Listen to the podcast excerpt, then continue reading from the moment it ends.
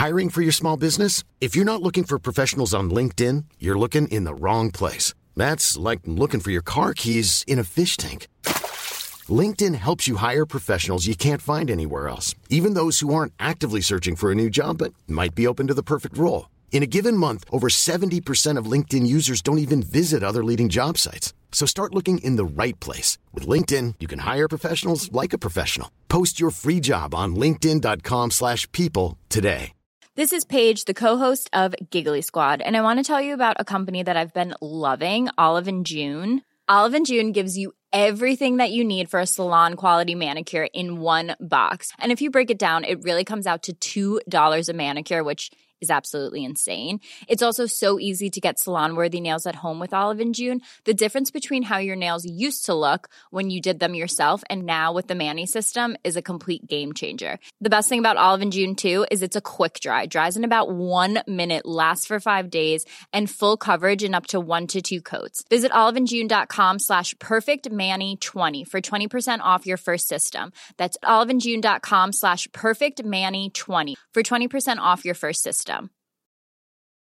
Everyone knows therapy is great for solving problems, but getting therapy has its own problems too, like finding the right therapist, fitting into their schedule, and of course, the cost.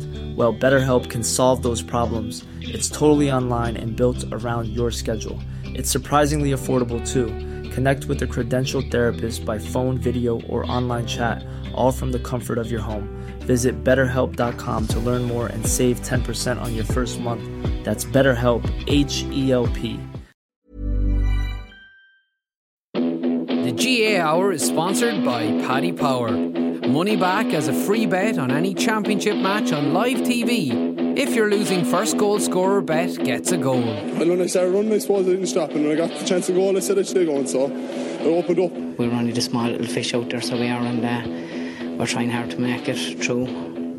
But it's hard to get the breaks when you're the smaller fish. Because I love this county so much, you know. And it's just I'm delighted that the lads the lads did it for the people of Waterford today because like I, I'm heart, I'm heartbroken.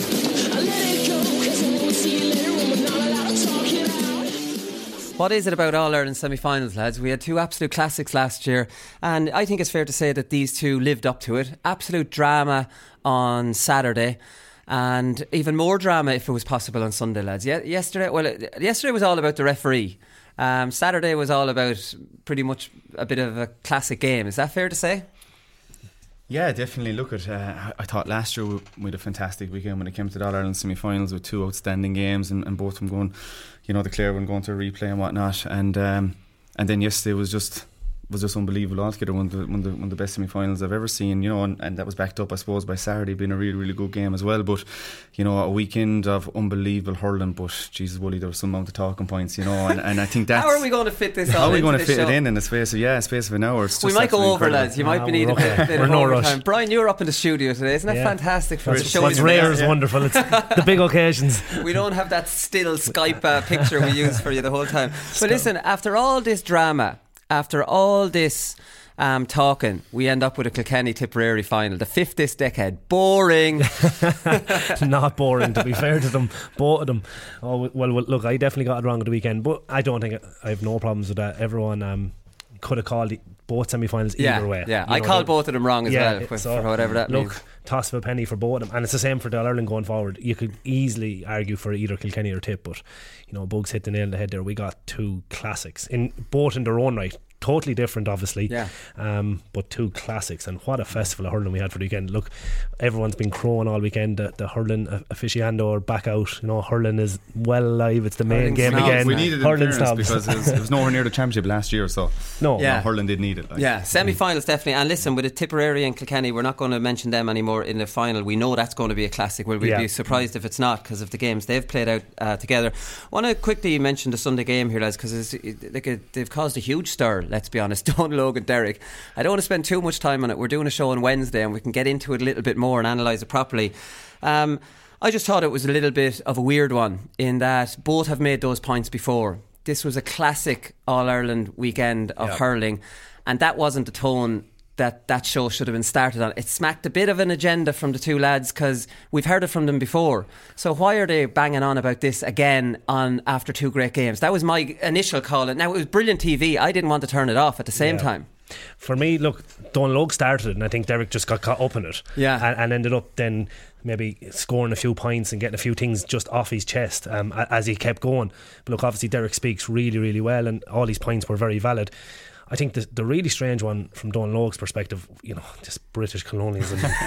He was losing the seriously, plot like, there. He lost the plot. Like that's utter rubbish now at that Yeah. stage. When you're getting into that, What stage. did he even mean by it? Who was he digging that at? Or what? And he says he'd been thinking a lot about this. Yeah. What- I don't understand what he means by that point or who he's digging at there. I, I don't either, Willie. Being honest with you, and I, I would consider myself fairly sharp when it would come to understanding, you know, people's opinions and people's point of views. But I literally had to pause this on the Sunday game and I had to wind it back and I had to listen to it again. And I, I'd say I did that about four times, you know, and to me it was just pure and utter bullshit. Like, being honest with you, now I did agree with him the point he was making about innovation. Yeah. I do. I love to see I innovation. agree with in most of what they said, Yeah. other than that nonsense from Dónal Óg and the timing of it. If it was down the show a bit further, I, I, might have said yeah, there was agree. a space if, for if, it. if it's something like even today, you know, Yeah. where it's pure Yeah. analysis, it, look, it, the points were valid and they were all well made. It was just the timing of it, and to not cover the main talking points of the game, like the referee's performance and the non-goals in particular, like they were huge, huge moments. Yeah. And that was the talking point. Everyone coming out of Croke Park yesterday because I was there myself. That's all people were talking about, and everyone,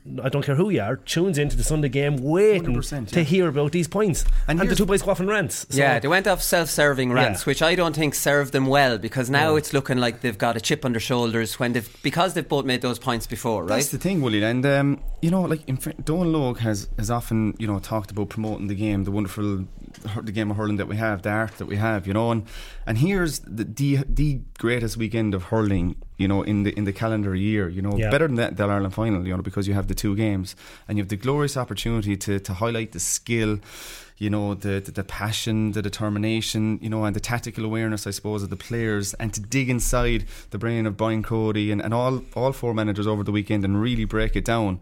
And then there was a waffle here for five to ten minutes, you know, about you know the British. It was absolute, it was bull, like, you know. So Ken McGrath came back and says absolute nonsense. Ego's gone out of control. Michael Duignan um, said two outstanding All Ireland semi-finals. Thanks to all our amateur players for what you keep on giving. There's no game like hurling, and no need to overanalyze it. Heart, guts, determination, conditioning, decision making, coolness under pressure, all still crucial. Thanks, lads. Now I would take issue with. We know Ken and Derek have kind of half fallen out this year a little bit over uh, Waterford analysis. I think Duignan was being completely disingenuous with that tweet because. Um, Dónal Óg or Derek would absolutely not disagree that heart, guts, determination, conditioning, decision making, and coolness under pressure are crucial. That's obvious. Don't make out that they don't believe that. They would just like to see a little bit more analysis. And I would be in agreement on that. But again, I don't want to spend any more time on it, lads. We can't criticise the Sunday game for doing it and then us uh, deciding. Because we want to talk about these referee decisions. And I'm going to start with Saturday. I thought the referee did all right on Saturday. He, I think the, the yesterday's referee was much uh, dodgier. Um, but the Gillane penalty, I was thinking that's not a penalty. Gillane didn't even call a penalty. Gillane continued on playing. He didn't even think it was any, you know, uh, he didn't appeal it. Huw Lawlor w- was a bit on top of him. Gillane's a big man, uses his body to probably shield Hugh Yeah. off it, and he was hol- holding Huw Lawlor's uh, hurl under his arm. What's your take on that, lads? It was a huge call, and I my take is that it was a wrong call. Well, bugs. yeah, like, the defenders, No, no, defenders well, corner I, here. I just, I'm just interested in your view as a defender first. I- look at you see those type of incidents, you know, 20, 30 times in games, even more like, and it, it, it's a 50-50 call. And to me, you know, to give a penalty, it can't be a 50-50 call. If it's a 50-50 call, you have to give the, the defender the, the doubt. To me, it wasn't a penalty. You know, I see that the whole time. You know, in the half back line, you're going up, and you're you, he had okay, he was stopping Aaron Gillane's left hand from rising. Okay, fair enough. But if you look closely, Aaron Gillane had his hurl held. You know, Yeah. so um, you know to give a penalty at that stage in the All Ireland final, you know when Limerick were coming back into the, I didn't think it was Brian, but maybe you might have a different opinion being a And I'm a corner forward, and I'm a corner forward, and I'm going three for zero on this one. I don't think it was a penalty. Either. Right. I'd be shocked if I was a corner forward. And Like, you got a I've got a lot that. worse, you know, manhandling inside in the square, and you wouldn't even be looking for a penalty. Yeah. So Mm. no, I, I I fully agree in this, and I know. Look again, all these talking points come out on Twitter, and a lot of people saying definite penalty, fair play to Alan Kelly. I thought it was very very soft. Yeah, no, You know- that's you know. a, that's open for opinion. There's no right and Yeah. wrong answer in that because you Of can come down on one side or the other because they were both fouling each other. Yeah, if we're being honest, But uh, look, I don't think there was enough there either. No. Like, if he came out over the top of him, you know, and, and completely give Yeah. Aaron Gillane no chance. No, look for me, Lawlor- it's very soft. Lawlor's nearly a little bit too eager to get to those balls, isn't he? Yeah. It's a bit raw, isn't he? He needs to maybe calm down a little bit. That wasn't a time for be r- stretching Yeah. in over him in And a. sometimes, you know, the best thing to do is to break the ball behind to the goalkeeper or break Yeah. it wide. Like, you know, it's a little bit raw, a little bit naive, you know, in a situation like that again. And he could get caught in, in you know, in an hour final because Yeah. Tip are going to Jeez, lower ball down on top yeah, of him, to you know, attack. himself He- He's desperate to Kinda- get his hands on it, isn't he? Yeah, He's just yeah. that kind You, of. you compare that to the man. You Usually sits here, JJ. Like JJ, you can just imagine him wrapping up the full forward and just making sure that ball goes straight straight through. back, yeah. Right, you know what I mean? Like right. that's good fullbacks. But look, he'll learn, I think, because He had a great game now. Like, look at Yeah, Aaron Gillane, will probably get an all star now. Like, and I thought Yeah. in the Yeah. second half in particular, he was fantastic. He was fantastic. Yeah, He, he took it slightly inside line, but wouldn't be too critical um, of that. It was borderline Yeah, it enough. comes Was it? back- He did look, we've talked about this before um, on this show as well about this penalty. People don't understand until you put yourself in that situation. very hard to It's hit it very perfect, hard. yeah. Like to try and not go across that line. And I know people say, "Oh, bring it back further to make sure." Then you're back 25, 26 yards. It's all about perspective. You're a hell of a long way from a goal, even though it's only one on one. Like there's, I don't know. It's just it's, it's a borderline rule. Being you were honest. very, you were very critical of me there a couple of weeks ago on Laois. Cheddar's, Cheddar's night. Cheddar's we night. finished in a penalty taking competition. Sure, I was left with the last one. Like, All right. and And, sure, bur- did that go? buried the first one, but sure, he was giving out about It that went I was over the across line. the line, so I had to take it again and buried it again. This is co- this conversation's a bit close to the bone. Then obviously, then. so the, the sideline ball. We're all going to agree on this as well. Yeah. This was a sideline ball. This was uh, the linesman got this badly, badly wrong at an important point of the game. But because it was the last book of the game, it gets more coverage than a lot of other decisions during the game, and all these things balance out. It was wrong. But uh, you see some people talking about VAR and all this kind of stuff. Jesus, if there was VAR yesterday for Wexford Tip, you'd go to it 10 times. Yeah. Like, I mean, is that what people want? I don't know. I think uh, the the the, ref, the linesman got it wrong. It's a mistake, just like a bad penalty decision, and you have to suck that up. I agree with you to a certain extent, Wooly. Yeah, like okay, if if VAR was brought in, okay, the, the, the, the time the game would be would be obviously be extended, all right, due to all the breaks and stuff like that. But when you're dealing in situations like this, and when the stakes are so high, I think there is a need for it. But You then know, there's a need for it for every decision during a game.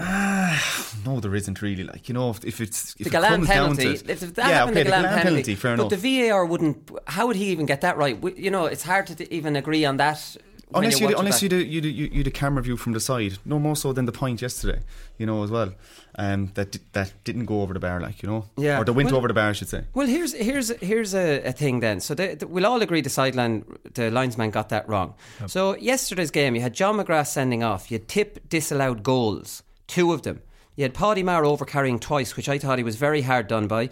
You had um, the Heffernan punch. You had a penalty for Wexford, which uh, looked like was a foul by Ronan Maher. You had Colin Fennelly steps, 12 steps for the goal. Um, you had Conor MacDonald square ball talking behind. And you had a Killian Buckley who led with his elbow into a player's neck, and I, that could have been a red. That's a lot of VARs in the one game. like, You know what I mean? Like, Yeah. Now, yesterday maybe is an exception to the rule. Look, I, I think in today's you know society, I think we need to move forward. It's such a professional game, even though we, we call it amateur, and there's such high stakes, and I think we need to move forward. I, and I know we again we debated this, but I'd actually move towards two referees in, in the short term to even just trial it, try it in the league, and and see how it goes. And look, I know the counter argument that is consistency, Yeah. but they do it in Aussie rules, they do it in American football, they do it in plenty of other sports. I, I think that goes out the window and just trial it. I, I, I think it cannot but help the situation, particularly in the short term, while maybe we are a little bit slow to embrace technology, even though in fairness, Hawkeye came straight in. Other things like look, it wasn't a debate over the weekend, but the timekeeping, like that's a no-brainer. That has to come out of the, the, The shot referee's clock, hands yeah, as well. the, the clock, not the shot clock. That, Yeah, like- that's like a no-brainer. Football have that for years. They're talking and- about that for a Yeah. long time, and it, that should really be brought in. Let's go through these refereeing decisions quickly then. Yeah. John McGrath deserves a straight red or a second yellow. No, second yellow. Second yellow. I, I've watched Under the the circumstances, right? Um, I'm delighted he did get a second yellow, and he's not Yeah. going to miss an All Ireland final. Mm. Like fantastic player, great guy. Um, I didn't know a slap like that across the hand coming out. It wasn't Ye- a- yellow was enough. Right. Yellow Couple was of enough. things. It wasn't a chop down, it was more No. of a flick. The, the first yellow was a joke. The two boys were doing a bit of wrestling. Okay, I know maybe Sean Cleere was trying to set we stall. Let's cut this out. Give two yellows. Still easy option. No way that was there were, there were two yellows because I watched every bit of it. They just had each other held up. You know, just umpires go in, break it up, get on with it. No need for those. John McGrath, I watched it back now, and I've watched it back ten times. He didn't hit your man's hand.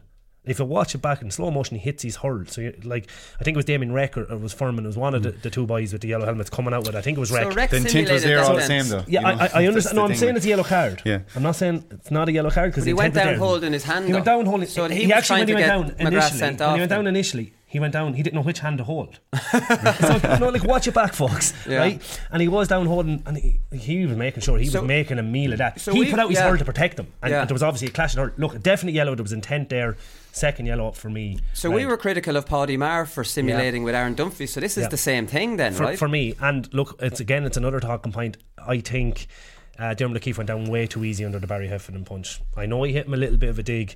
But lads, if that's going to floor you and you're down on the ground looking for attention for two minutes, I just think you know throw it away. That's that's not cheap. You know, I agree. He did. He tried to get Heffernan sent off as well. Although you can't throw a punch, that was done by Heffernan, and that he could have easily got the. set. that was the No, second I- yellow. y- Yeah, look, it, um, again, I'm not saying it's not a yellow, but I just think he- he made a meal of it. Like, look, Mm. Bugs, you've got plenty of them digs. Wooly, I'm sure you've got plenty of them in football as well. Oh, I went down. I did, yeah. Oh, no, I'm not James. playing that game. I'm not playing that game. you Oh, want to no. hit me, I'll go down. No, no, sorry, no, that's not for me. But then you see, I'm only a small little fella, so if I want to start playing that game, oh, I'm tough enough to take your punches. Where does that end? like, I mean, I couldn't do that. You were definitely mounting and got a box then, because that's like, look, that's what must have went on. Because like, you know, like Barry Heffernan didn't just hit him for, for no reason either. Like there must have been a bit of mounting or something was after happening just before that situation. Um, but yeah, look, but the ref got that wrong, but he didn't see that. he didn't was see it because they, they did show that Yeah. last night that he was looking the other way. But um, you know, again, look for me, yeah, it, I know that I'm probably contradicting myself there. It was a yellow, and, and he would have he would have walked, but at the same time, I still think he went down too soft. Right, okay. What about the two tip disallowed goals? So, John McGrath's goal was disallowed for Hawkeye. Now, we can't call for technology on one side and then question the technology. Yeah. I have to say, it didn't look to me like it was over No, from the angle really. they gave. But look, we have to trust Hawkeye. It said it went over. His hand slightly went back. And maybe if half the ball was over enough, mm. that's enough to give it. I don't know. It but has to be the full ball, the, the? Jake Morris decision was a terrible refereeing Yeah. decision. That was a breaking ball goal.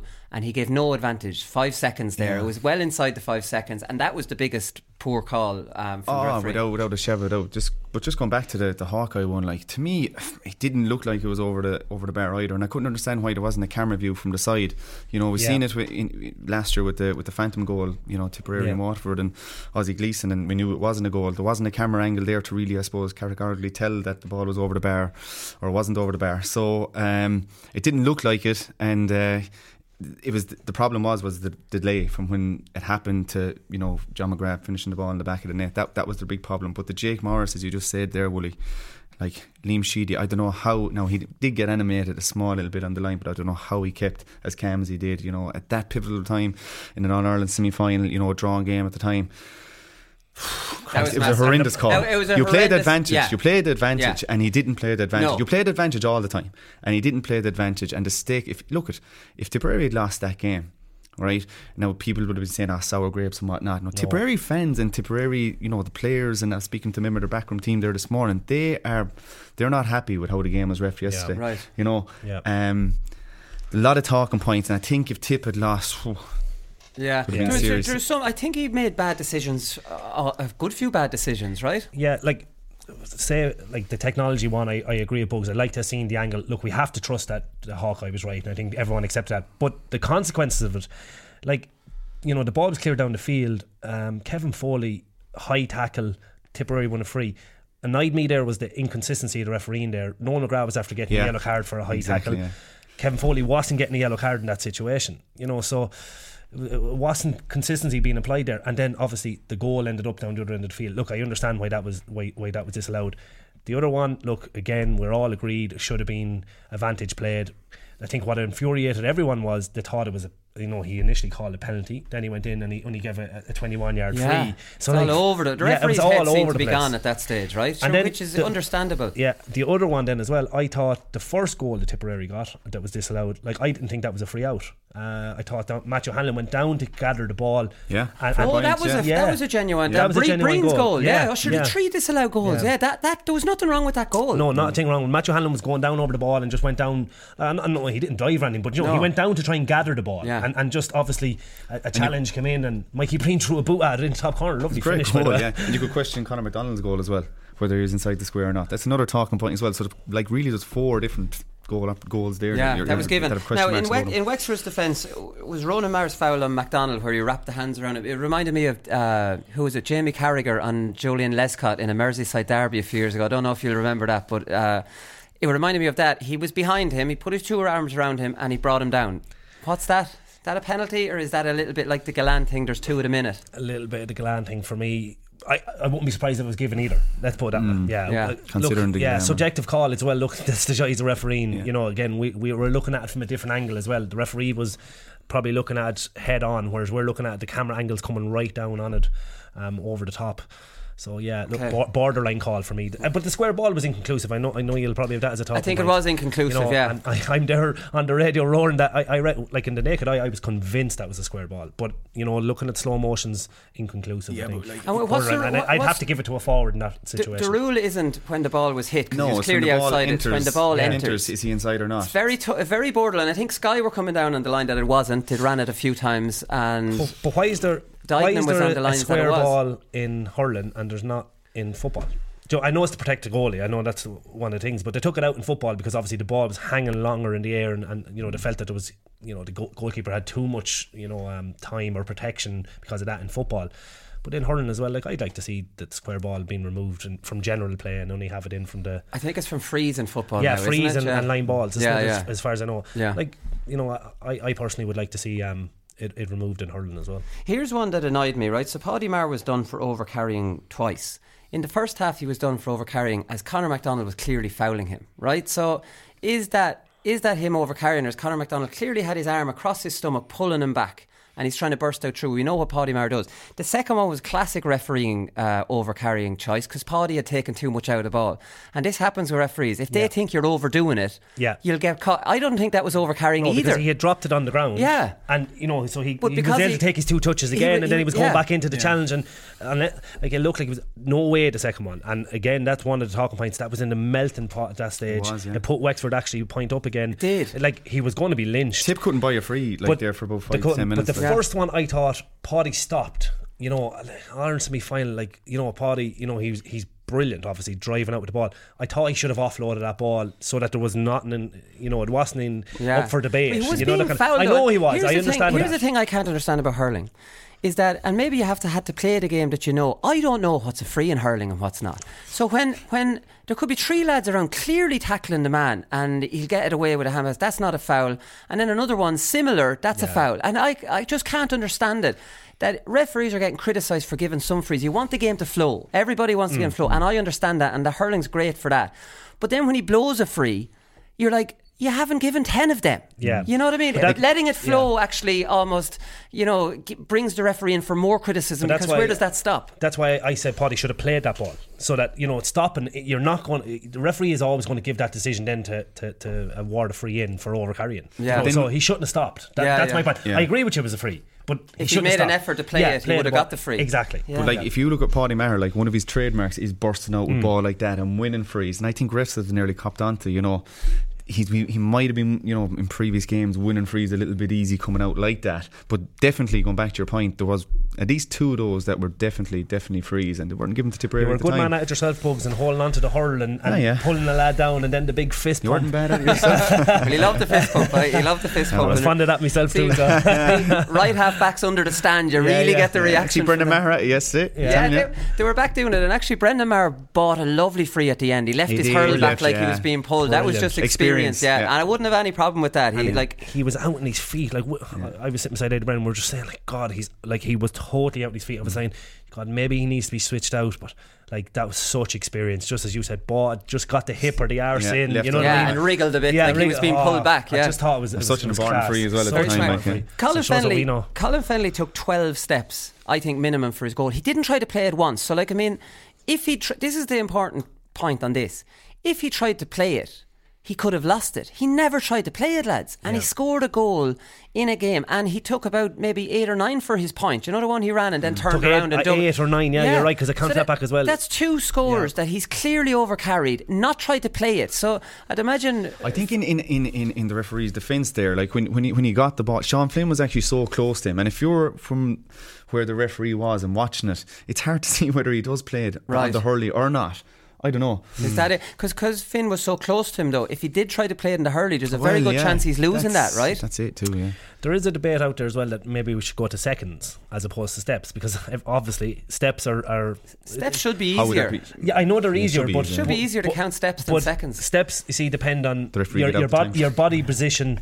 You know, but but do you know what I'm saying? Yeah, I know it what you're depends on your body position. Depends whether you're in full stride or whether you're trying to take a couple of initial steps to get going, and Yeah. whether you're riding a tackle. There's there's a lot of variables at play when you're counting steps. Yeah. You know, so like Colin Fennelly's, he was riding a tackle, so you invariably end up having to take a few more steps. So that's where it comes back to the subjectivity of it. Whereas if you're going three, four seconds, whatever it is, five seconds, Yeah. you know, whatever. Look, if you're running with intent, you'll get you'll get away with it. Yes. and you're being tackled. If you're dilly dallying like Paddy Maher and you're taking too much out of it, that's when referees know Yeah. the steps, isn't it? Like I mean, it, but It goes back to our point, Willie, about two referees. Like if you look Yeah. at that goal, that was a long ball puck nearly the full into That's the right. field. Into like look at where, where where Alan Kelly was. Like you know, he was like 60, 70 yards probably away from that play. Like Yeah. very very hard, difficult Yeah. for him. So Yeah. it back think, to our yeah. initial point about having two referees. I think in half. hurling, we'll talk a bit about more of that on Wednesday. But in hurling, I think it come to the stage where they ha- it just yeah. has to. The They have to try It's travelling too far. The ball's Yeah. travelling too far. How do they get down the other end of the field quickly? On And a there's kill- so much like swarm tackling and everything nowadays. Anyway, it's very, it's it's so hard for referees. Like, It you know. is, it is. Quickly on the Killian Buckley yellow. Did you think that was dangerous? That, I thought it was a bit dirty that, and that was out a of definite character red for in him. the league. Right. Like, there's no doubt. espe- Particularly neck, the, lads, the, the that's- early rounds of the league. Yeah, look, I, I, I think he went to hit him a big shoulder. I, look, Killian Buckley's not a dirty player. I'll give him that much. Do you know? So, um, yeah, in the league, certain red. You know, Okay. you just don't see them given in these big No. games. Right. Okay. Uh, away from You could be referees. a lad now in a, another semi final or final. away from referees, lads, there's some moments from the ages, like I mean, stuff that just get you up off your seat. Liam Ryan's point, that was beyond belief, and it was just un- beyond belief that he was able to drop that off the hurl on that after running that far and put that over the bar. There was Shane Dowling's goal. That was like a Federer serve. I'd never seen a goal scored like that from that distance that before. distance, yeah. Um, Callanan's goal, running away from goal, ground hurling. We haven't seen now. It popped up lovely for him to hit Yeah. it flush. Um, you'd Ronan Maher had a Dermot O'Sullivan rock moment where he caught a ball, his momentum brought him forward, took McGovern out of it, and set up a point for for Breen. Like I mean, they're four of the as good a moments that maybe has ever been seen in Croke Park that happened this weekend. Yeah, definitely. And look at uh, as we said at the start of the show, like uh, there were two epic games that were riddled with those type of moments all through the games. And I just think going back to the Sunday game, if they if they highlighted, now they did to a certain extent, but if they highlighted those moments and those skill levels a little bit more, it might have been more line. Like, but. uh um, unbelievable, like absolutely unbelievable. And it, you go back to Liam Ryan's point; it just it totally showed how Wexford have evolved. You know, uh, especially in the last twelve months, where you know the defenders Sean Murphy, Damien Reck, and um, the likes of Liam Ryan have such a license to go forward. And when they go forward, you know the Wexford forwards are just slotting back seamlessly into the, their defensive duties. And uh, it was just an unbe- unbelievable piece of skill. Another one as well where. Foley got a you know a give and go as well down along the line. It just like usually a traditioner would uh, you know usually a sweeper traditionally would stay back, but you know he give it and, and, and he went and uh, super score and You should have given said- that to Reck, that one. should have given to Rick. But going back to, to Ronan Maher's catch, like that just lifted Tipperary completely, lifted the crowd, and it just if we g- give a real signal that you know we are we're, we're in this, like you know, and, and we're not going away. And it, he just he he was fantastic, you know. was And, and in fairness, you know, Liam Sheedy got he's, he's he, he got his personnel, he got his best fifteen on the field, you know. And it, look at James Barry had a rough day. The last day he had a rough Munster final. You know, Ken, Kennedy slotted in there seamlessly. Ronan Maher was savage when he went back full back as well. So. Yeah. It was an interesting one. We'll talk about Ronan Maher Yeah. in mm. performance of the weekend because Conor McDonald scored 2 2. yeah. It's weird, isn't it? Like, I mean, the catch, the work of Paddy in that situation, he must have got a call from Ronan, but Paddy actually was like a basketball, you know, a blocker in that situation. He just stayed down, stood his position, so couldn't be accused of taking lads out of it, and just left the path completely free for Ronan to attack that ball. I just thought it was really noticeable. There's another talking point that just I hate going back on referees, but there was a big moment off the ball where Cathal Barrett had his helmet pulled off. Oh, yeah. himself and Did you see what happened there? Yeah, like the two of them were at it, and it ended up. Look, they were you know same thing, pushing and shoving, but it ended up. Cathal Barrett's helmet was pulled off, and Colm Lyons was in the middle of it. So Colm Lyons saw what happened, and you know obviously instructed Sean Cleere to give two yellow cards. Now I'm not looking for lads to be sent off, but again it's the inconsistency of Yeah. the rules. Ah, well, in You know- fairness, they've relaxed that helmet thing Yeah. now, lads, which is for the good of the game. We don't want that nonsense that went I on agree last, with you. or was it two Mm. years ago uh, with with all the Waterford stuff? Two Yeah. years ago, we don't Yeah. want that. That that's that's I Podge wouldn't have. Was a big loss. Podge, he was he was the first high profile Yeah. case of that. You Yeah. I It, mean? it had just been brought in that year, Yeah. like so. Poor yeah. Podge crying on the bench. That that was against Wexford yeah, that it year, was, wasn't it? in, in Cusack Park, yeah, um, just before half time. So we played all the second half without him, and um, we got the draw that day. and We brought it down to Wexford Park for the for the replay. But should we two lads sent off that day? Exactly. Another one is is Lee Chin's goal. Lads, that was brilliant. The off the shoulder run, and it was like a, a bit like Gaelic football. Gets Chin into the clear. Now Chin has two options. He's a man right and left, but they're being marked, or do I stay going on? And the lads backed off and backed off and backed off, and gave him enough, got him in close enough.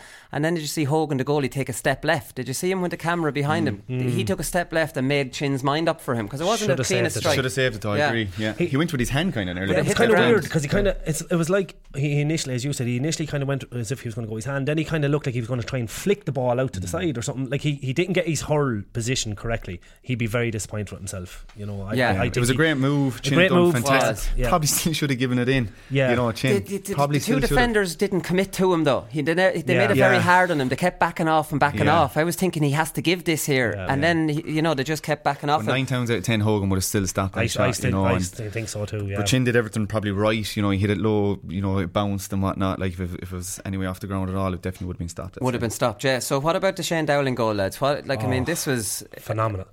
Have Like, you ever seen uh, any no, player I- doing that before? no, Is this not like completely that. unorthodox? Like look we've seen and Colin Fennelly Colin did it, did yeah, it, you know and we've seen that time and time again this uh, we talked about this a couple of weeks ago Willie this has been brought into the game I think Dónal O'Grady was one of the first people to really coach this and had it in Cork and had it in Limerick and you know he he really has players doing that all over the country now and, and players are well used to doing it but from 20 metres out like it was more- like the even more, power say, yeah. like the power he got behind it it was Yeah. unbelievable and there was nothing I think it was Joey Holden was the, the nearest defender to him and there was not a thing he could do about it Noah Murphy obviously no chance in the goal phenomenal And Yeah. it's probably the only place in the goal yeah he could actually Yeah. put Yeah. it. And he got so high, it was just it was a.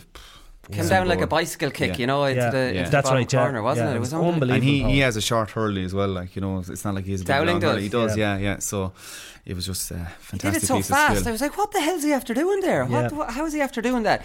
And, Um, take, and take the timing of it as well, will you? When they needed a goal, Yeah. Oh, yeah. like you know, if they're up, down if they're the up time, 10, 12 points, he was saying, "Ah, look look, have a go at it." Like it was just One of the best goals I've ever Yeah, seen. We had, 100%, we yeah. had some footage of Davy being absolute Davy um, on the television. So there was a line ball, and like, I mean, okay, it was maybe a 50 50 or whatever. And he, he's, uh, oh my God, he says to the, to the umpire. And now he has his hands up to his head like he can't believe this decision. Oh my God, he kept shouting, what's a terrible decision? Oh my God, right? And it was actually funny. Not long after he got a 50 50 in his favour after that. Like, I mean, under It wouldn't the be like side- David to question the referee or the lines, would it? It was Wouldn't be very like funny. have, have such manners that was definitely uh, scripted It was. There was no. I- pro- there was no profanities No. or cursing or anything. Here, well, f- But he was very sporting after the game. We got to talk about how he was, yeah, like you know, in, yeah. in, in a game like that. Well, he, I think he knew it. The, Tipperary destroyed Wexford in that second half. Now Wexford did their best and should have had goals. We'll talk about this Yeah, in the yeah. first, in the second part. But like, I mean, I thought Tipperary were by far the better team. In Wexford were hanging on. But here's one quick one for you. Nicky Quaid did the old contact lens trick. Brian, Yep. did you see Yeah, that in the first Yeah, I half? tweeted about that, yeah. Wexford never did the contact lens No, they did. in- oh, did they do Jack it? O'Connor went down with it only that Tipperary I think it was Barry Heffernan was getting his helmet um, fixed at the same time Right. so it, it actually it kind of it balanced itself out so Tipperary didn't go mad about it but yeah Jack O'Connor went down Tipperary after getting a couple of scores in um in the second half, yeah, it was. yeah, the and Ja- and Ja- row yeah, that's what it was. It, yeah, it was exactly then. And Jack O'Connor went down with the whole the, the, the contact lens trick as well. Yeah, Right, okay. Because I was thinking Wexford didn't manage that second half that well. Like, they didn't. No, that that's a much bigger point. Yeah, Yeah. definitely. And uh, inexplicably, they went away from their game. And Yeah. if they had continued with their game, they possibly. It's a hypothetical, obviously. Possibly would have won that game because they, they kept going route one. It's really, really strange. Yeah. Mm. You know, it was playing into Tipperary's hands and they, made a lot of strange situations. I wouldn't have taken Jack O'Connor off. He maybe GPS coming into play there. He he, he was after winning the puck out. He he was working really hard. T- took Rory O'Connor off. He had three points scored.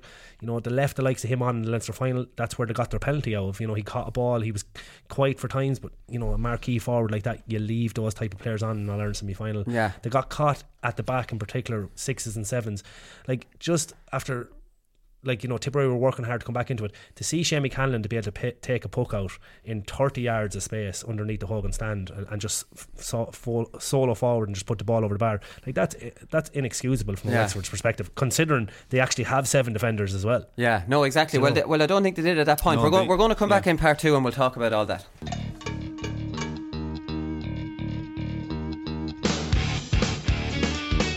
I'd never be allowed to go off and eat a heap of shite like and and become a, a slob or whatever. Like I was always doing a bit. I, all I remember is I thought I was going to get clobbered on the way in there. I threw the ball up in there. I don't know. It was, it was pure luck. No, in fairness, pure luck. Uh, but it's fucking bullshit. As you see yourselves.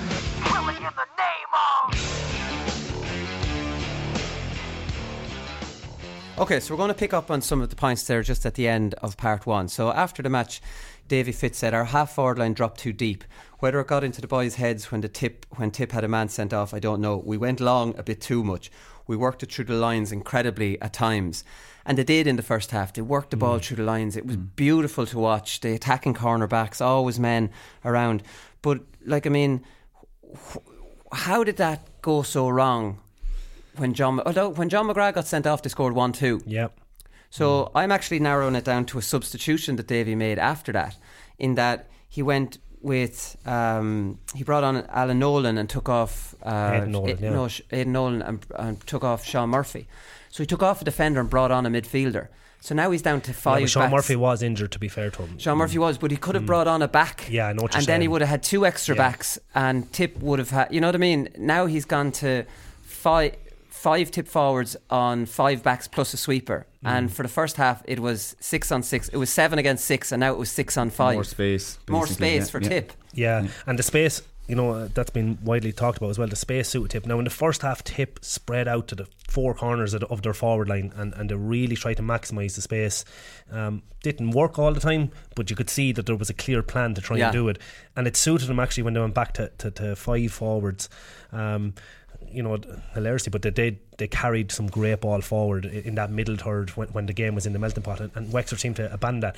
But the performance, the drop off in performance of Diarmuid O'Keeffe, and then obviously Sean Murphy um, going off injured, they were the big things from from a Wexford perspective. So Like Murphy the- was injured. It He was injured, yeah. Okay. But like the two of them were exceptional in the first half. Yeah. And the amount of times they broke forward. Overlaps. Now, like uh, y- you probably the camera didn't pick it up, but Diarmuid O'Keeffe's movement in that first half, he must have covered about ten miles. I'm not joking. Yeah. He, it was phenomenal. And the same with Sean Murphy. I tell you one thing, I'm fair glad I'm retired from intercounty hurling or playing wing forward on the likes of a wing back like that. Now that's Sure, and that's football tactics, and we, Sure, we talked poor- about this. Like Poor Bubbles didn't know what to do. He, he didn't know want what to to follow do. him, and, it wasn't until Bubbles went in corner moved him in, forward, yeah. and he became more of an orthodox And he was forward. looking for high ball then. Yeah. you Yeah. know, he was calling for. it. He and knew he, he he only came into the game then, you know. So Yeah. it, it was it was amazing from that perspective. And Tip, in fairness to them, though, they didn't just persist with the forced. Uh, Wexford's hands, you know what I mean. They, they brought Shamey out full forward. I know he was after scoring the goal, but they brought him out full for, or out centre forward. You know, Liam Ryan didn't follow him. You know, Paudie Foley then picked him up. To, you know, Shamey picked him for a couple of points then as well when when it mattered. So, you know, in fairness to Tip, they didn't just stay rooted um, and, and stay trying the one thing. They did mix it up, and, and obviously their subs had a massive bearing on the game. Huge. Four out of their five subs scored. What they did, know. yeah, the legs. Like, let's be honest. And uh, Davey was alluding to the to the training that uh, Wexford did in November, December. Tip looked a fitter team by far. Now I know the momentum was with them, but the, the Wexford looked out on their feet. Now I do think that that substitution was massive. The Sean Murphy Mm. for Aidan Nolan was massive because it changed Wexford shape. And then Aidan Nolan had to be marked, so Tip went with no sweeper then, Hmm. and it was manning up all over the field. And then Wexford just had one sweeper, but two men down in Yeah. there, you know. So we- while Tipperary lost a man, instead of Wexford using that man to stay there, they took that man off and brought on a man to the middle of the field. Now, of course, this is hindsight stuff because if if if they left the two men on, you'd say it was negative, and if Tiff came back, you know, it was a very positive substitution from Davy, which didn't work out well for him in the end. Yeah, and I, I wouldn't I wouldn't boil it down to fitness levels or Tip being fitter than Wexford. Wex- Wexford are phenomenally fit, and for the game they played, they have to be phenomenally fit. I just can't, I just think it came down to decision making, players' decision making at, at critical Yeah. times, and you know it has to start with the goalkeeper as well. You know he had a spare man, but he didn't seem to be using him. He seemed to be pucking the ball along, and, and they weren't getting anything really from it. So Yeah. Matthew Hanlon gave away a terrible hand Yeah. pass. That, that was a big Yeah. moment. there, were- there was a level of complacency. Willie, Wexford right? looked nervous, I thought, towards the end. They Tip did. have been there, done that in That's that scenario. experience. Yeah. That, that that is experience, you know. But there was a level of complacency, and, and you know there was definitely that little bit of I suppose whatever we're nearly there Yeah. crept into Yeah, no, nervousness. into I ner- think they were- nervousness yeah, and, and which is- Jesus Christ we're only a couple of minutes away from an Yeah. Ireland final and, And I think that's perfectly understandable. The Yeah. Wexford have not played a game like that in that intensity with that fever pitch. What sixty-one thousand? This this was a cauldron, and Tip have been in that situation loads of times. But there's a couple of things here, right? Kevin Foley as sweeper, instead of playing in the pocket in front of the D, started to drop back and, and protect the house and you know protect goals per se, um, and and tip.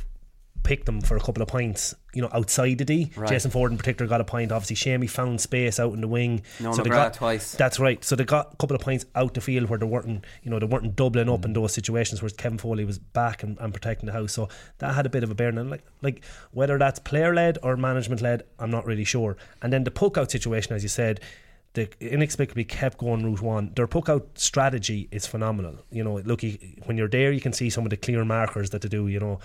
Hitting the crossbar and pretending to look behind and hitting it this way, and, and they've runners, and it's all scripted, but it works. You know, it's very hard to counteract it because the athleticism of the, the Wexford players. But then Wexford have a guy, and we've talked about this, standing in the hill 16 or in behind the goal, directing puck outs. So he- management have to take some Yeah, sort he of must have been responsibility. gone to the toilet or Yeah, something in hill exactly. 16. So they have to take some aspect of responsibility from that perspective too, because he's, you know, by all accounts, match like he, he's be, Mark Fanning's been instructed where he's supposed to hit the ball. Yeah. Here's the thing: is Wexford's killer instinct, which they just didn't have in the first half. Uh, D O'Keeffe was happy to tap over points. Sean Uh, Mur- Sean Murphy should have given it in, yeah. into, Kieran, Should have it into in. Conor McDonald. That was unforgivable at this Yeah. level. You look at Richie Hogan. He had a point on into Hill 16 in the was that the that was the second half, and there was no goal on. And he still went for a goal. He tried. To, he, he ended up giving it off to Colin Fennelly, but he had a point. Like Colin Fennelly ended up scoring just a point. Richie Hogan had that before he tried to orchestrate a Yeah. goal, and there was nothing on. Like if, if Richie Hogan had been in D O'Keeffe for Sean Murphy's position, or TJ Reid, their goals, and they were happy to tap over points. And I think that that was a big mistake, um, as it turns out. You know, because they had loads of goal chances in the first half. Potential. Yeah, lo- loads of them. Yeah. and I think the Sean Murphy one is the clear one. You know, your wing back. Look, I not said he's not capable of scoring. Of course he is. But your wing back played the percentages. Conor McDonald standing in the square, completely unmarked. All it was a tap. He was roaring tap for it yeah, well. he was roaring Yeah, for it. no, It was, he a- it was he a tap on goal. It was on yeah. all day long. It was, yeah, Do you know? Um, and it, wa- it wasn't the right decision to shoot from that perspective. Great, great um, block by the way by Ronan Maher. I have to give him credit for that as well. I, thi- I think when you have to look back at, at the way Tip changed the game as well when they were down to 14 men and, and, and did, they decided to play through the lines a little bit more Yeah. and pick off points from out around the middle. And I think Noel McGrath's performance has to be highlighted because, you know, when the brother goes off, talk about, you know, standing up for a younger brother here. Like he literally grabbed the game by the scruff of the neck himself and, and Ronan Maher and uh, he got some fantastic scores. Like, Yeah, know? Barry Heffernan as well. Barry I have give Heffernan. him huge then- credit. Like yeah. you know that man, he's been on the fringes for the last couple of years, unlucky with injury. He's a big rangy hurler. Big rangy I, I hurler, thought he- he was. I thought he was brilliant. He pulled. I, I don't want to be too um, uh, shallow here, but he pulls his shorts up too high. he rolls them up, but you're good enough at that yourself. At the end the day, He mate. them up way my former teammate Colin Ryan. Yeah He was like me saying that. It could be just uh, could- can't Size be co- tw- can't size be 28, is it? Can't Yeah. be comfortable there. you're just uh, you're too much on show there. 1970s all over again. But like I mean, this is the thing. But Wexford surprised me yesterday that we've analysed Wexford a lot and how they use the sweeper. We've analysed D O'Keeffe being way up ahead of the ball, their wing backs being way up ahead of the ball, and basically it's almost like an all-out attack, and it's a different type of attack.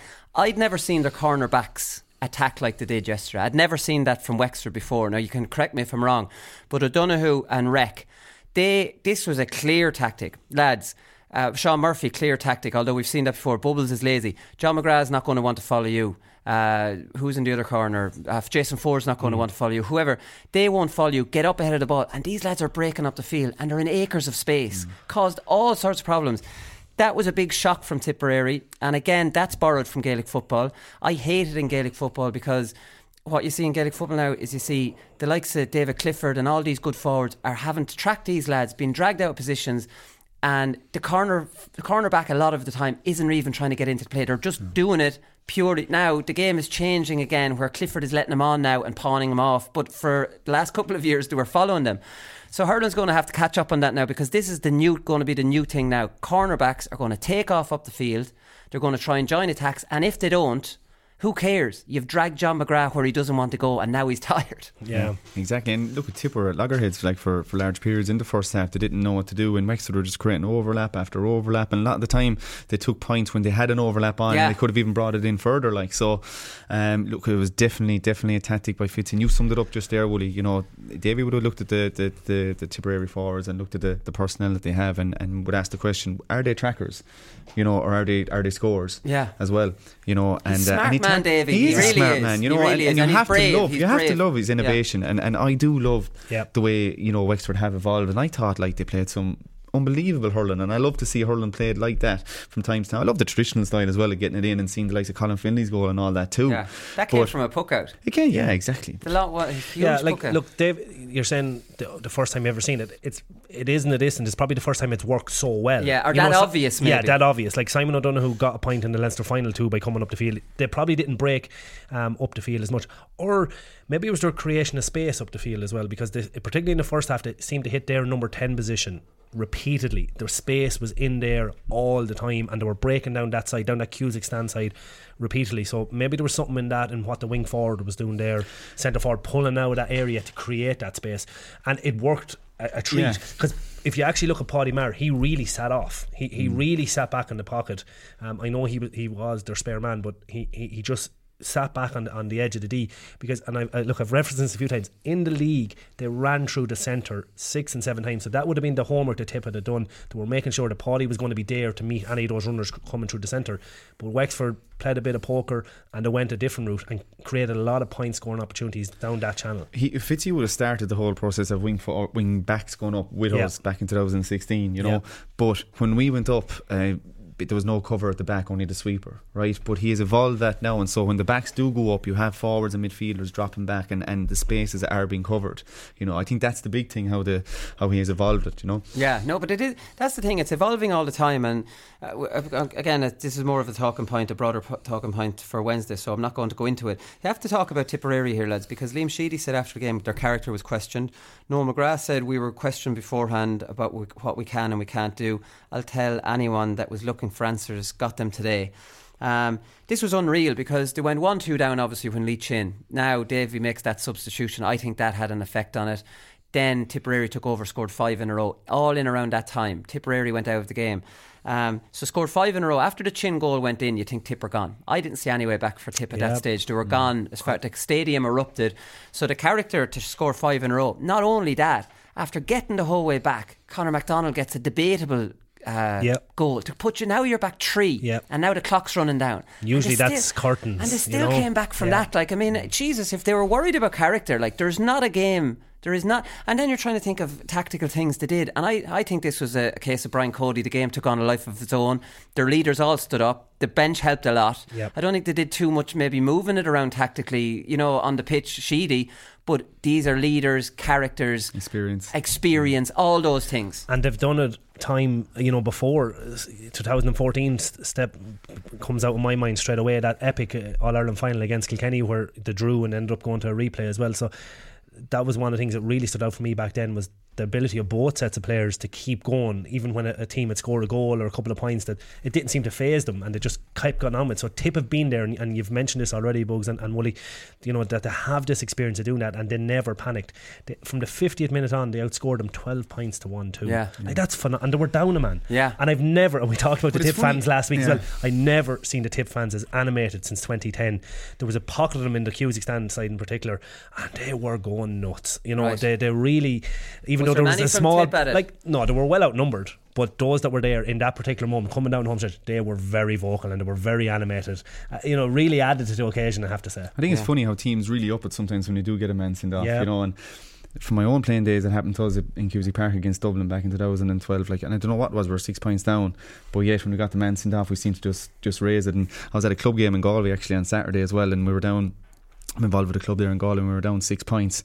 Man sent off. Next thing we went like seven points. We went, we scored seven in a row. Went one up. Didn't win the game, but still, it's it's, Yeah. it's funny how it But goes. it's Like you know, it's, it's, it's obviously the psychology. teams just seem to psych It's exactly. the Yeah. psychology of both teams. Yeah, both one teams. team becomes defiant, and Yeah. the other team thinks, "Oh well, geez, that's great. We we should win it with a man up and now." especially and now because. Wexford had scored the one too. They probably thought they were home and hose. Yeah. You know, we're five points up. We've an extra man. We play a sweeper anyway.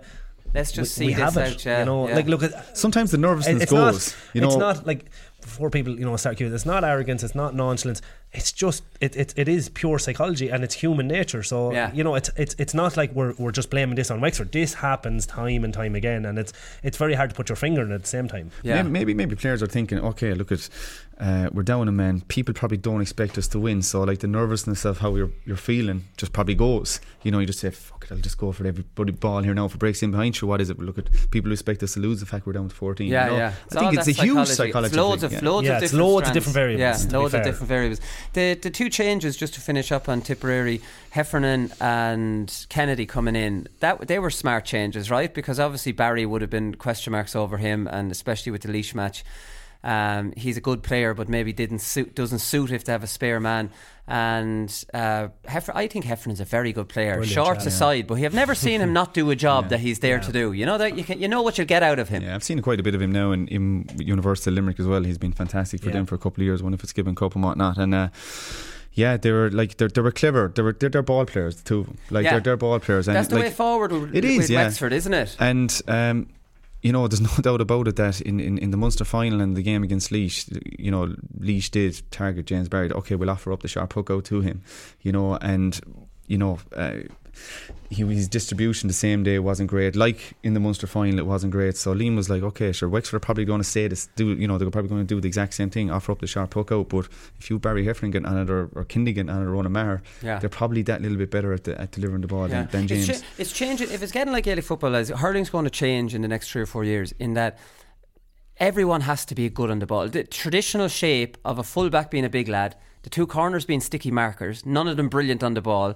You know, the half back line, full back lines have to be as good on the ball as half back lines. That's the way it's going to have to be. And that, I think that was the first step of that happening with the team tip picked, of identifying potentially that happening. And you don't have to be a the- massive man but anymore to be full-back, That's it. know? But this, against teams like Wexford, who throw a totally different shape onto the game, you can't be just a blink, a, a one dimensional player out around that middle of the field. Yeah, look, point definitely agreed. But I think the game has moved towards that a lot in, in the last couple of years. I don't think this is a watershed moment for that either. Um, the skill levels of players nowadays is, is it's phenomenal. It's moved on again, and obviously different skills come into play. Um, you know, you have the rucks and you have the, the movement off the ball. A lot of football tactics actually coming into it, and it's evolving, as you said. Um, you know, Kilkenny like to still keep it simple and pretend that they don't play tactics, but clearly they do, and we'll get into that later on, obviously. Um, so tactics eh, very important, but it still comes back to honesty and work rate and Yeah. all that. And look, I'm, I'm a Liverpool supporter. You, you listen to Jurgen Klopp; he talks the exact same thing. He talks about passion, is the word he used. You know, all the tactics in the world, and he's clearly very, very tactical and, and innovative coach. He still wants his players to play with passion, and he Yeah. looks for his fans and the Liverpool fans to get behind him as well. So he sees the importance of marrying both things. It's it's not one or the No, other. no, no, it's you not. need both. And that's the thing. But like, there's not one team talk you've ever heard at any level that didn't say we have to win the battle first, lads. Yeah. Right? That's all. That's across every level of Gaelic games that you have to win the battle.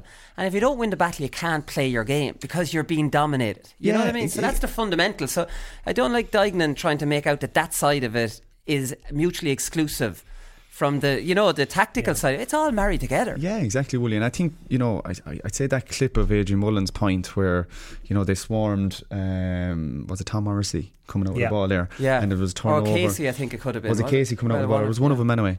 And uh, the ball was turned over, and Mullen put it put it over the bar. I'd say that that video is probably doing the rounds in, in nearly every club WhatsApp group about you know hunting in packs and whatnot. Yeah. But in order to play a game like that and to and to, to bring that intensity, you have to be phenomenally fit.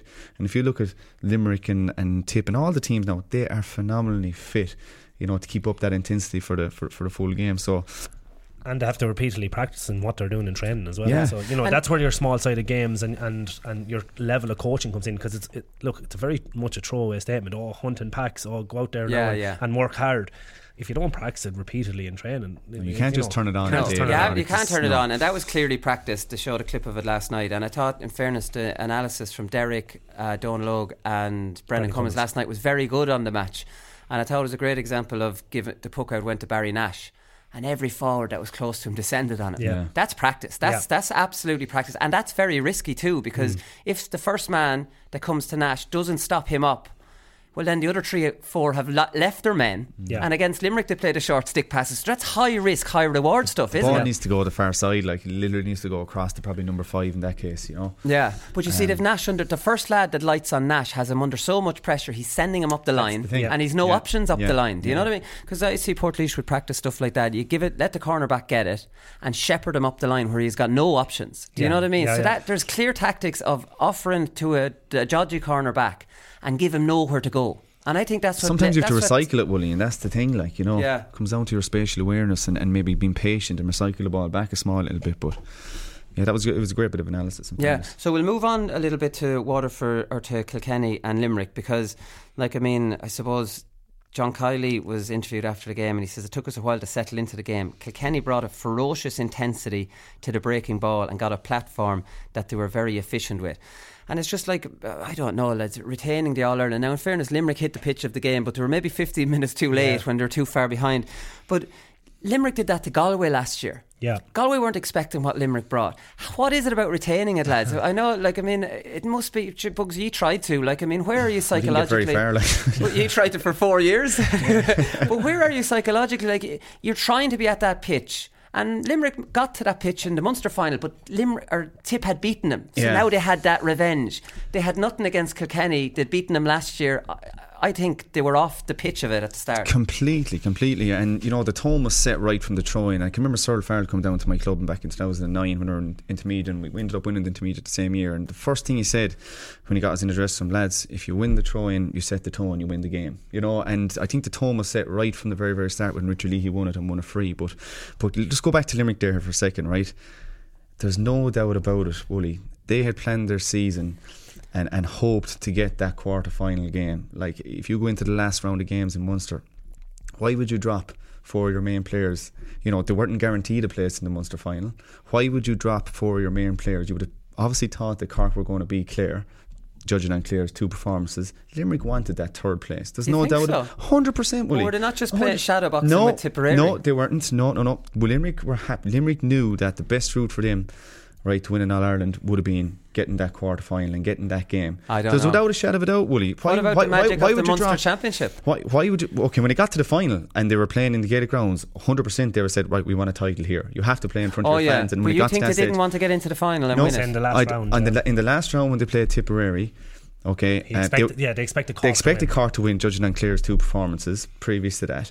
You drop your your hurler of the year, you drop Declan Hannon, you drop um, Gerard Hegarty and Yeah. Graeme Mulcahy. You know, four pivotal players. But I thought they were doing that because they had a good chance. Limerick were even if Cork had beaten Clare, Limerick were going to get into that. No, based not, on not, results. not the Munster final. If Cork had beaten, Oh, Limerick would have made the third place. Yeah. They were Cork guaranteed third. Clare, they were Guaranteed guaranteed qualified. third, Yeah, and they'd sorry. have qualified. So I think I said Kiely knew the back of his mind that you know getting this quarter final is absolutely pivotal. And look at as it showed, they were slow starters. It took them twenty minutes. Now the argument is Wexford started really, really well, and they didn't have a quarter final. Like, but I think Kiely really, really did want that quarter final deep down. Right. Yeah, and uh, look, I think. and I don't know and if I'm agreeing with that, no, by the way, but who yeah, am I? yeah. who- Like I thought. I, I, I, I my thing, and I was on this show critical of Limerick. They're chopping and changing, and like they had a really proven team last year. I know Peter Casey came in and, and shoved Seamus Flanagan out and deserved to so, obviously.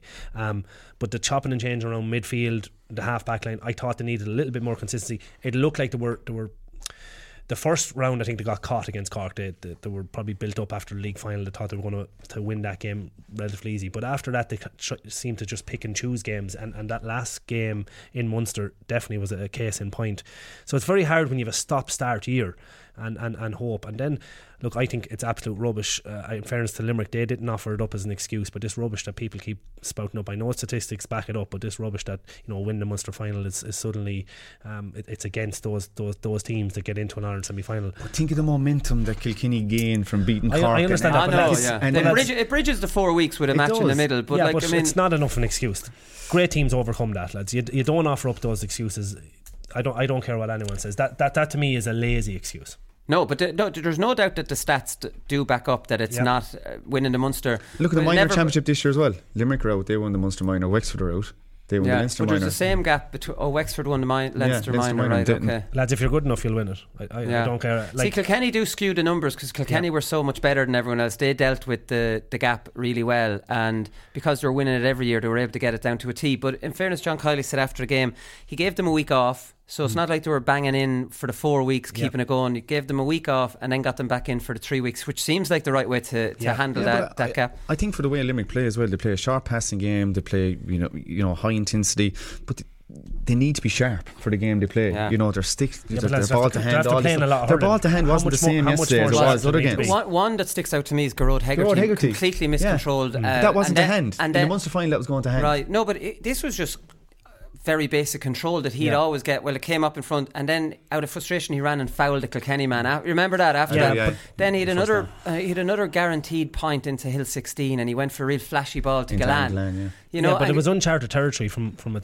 um, a Limerick's perspective. Like again, it's not it's not arrogance I'm accusing them of, but they expected to go up and, and blitz Kilkenny and you know dominate their will on the game and win the physical battles. That's what they pride themselves on, and they were shell shocked in that ten minutes. Like Kilkenny hit them with absolutely everything. So you have to give Kilkenny some credit Oh, yeah. from, from that perspective. And it's it's a strange experience, and we've all been there, bugs. When Kilkenny hit you with that, I don't care what players they have in the field. It's very hard to it's very hard to cope with it. And you know, you're, Unfortunately, you're- never you're- got that far in to but experience you're, you're, you're only human, you know what I mean? So you And- won a soft one without. Why Shane Stephen? yeah, so like in fairness, like it's it's it's it's difficult and it does take a while, and you're only human, as I said. You know, it does start to affect you, and, and mistakes start to creep into your game. But in fairness to Limerick, they, they did fight their way back into the game. I, I just don't buy into it. Look, we've seen plenty of club championships up and down the country as well, where you know there's there's systems where you know if you top the group, you go into a semi final. We have it in in, in Offaly. If you're good enough, lads, you'll win the Ireland semi final or county semi final, whichever it is, whatever competition is, you'll win it regardless. You won't use four weeks excuse. And in fairness to Limerick, they didn't use it. They didn't, and both games went right down to the wire. You would say, in Limerick's case, there, it, there's definitely conflicting analysis in the way both teams started. If if Wexford hadn't started well, it would be a bit more consistent. But it's hard to know. The Kilkenny, we talked last Thursday, Brian, about how do you deal with the Limerick half forward line, and I think we come down to it that you, you need to follow them, or we're- it's it's hard to know. But when You you, and actually, Michael Carton did. Yeah, but when you actually look at it now, the answer is there yesterday from Kilkenny, and the other team that they lost to was Clare, who left their half backline in position. So, from my understanding of this now, is you let them on, hold your position. So now they don't have that ball to Gillane, right? Then your half forward line marks their half forward line. But crucially, your full forward line moves out in their half back line. So you're leaving their full back line free, which is not a threat to you because Limerick will never drive that down the field because that's not their game. So now you've matched up all over. You've you've your half back line in position, and the only lads free is their full back line, and Limerick don't want to drive it. So Yeah. now Limerick are in an awful situation. Do you know what I mean? That seems to be the answer. Everyone move back. And that's what I- and that's why I said uh, last week, Wooly, was that Kilkenny in the Cork game went back to being Kilkenny and they enforced their will and the way they hurl on Cork. And their half back line stayed more or less in possession. Their midfielders drop back, their half forwards back drop drop back, sorry. Whereas in the in the Leinster final they they pandered to Wexford's tactics and they followed them all around the field and they left huge gaps open.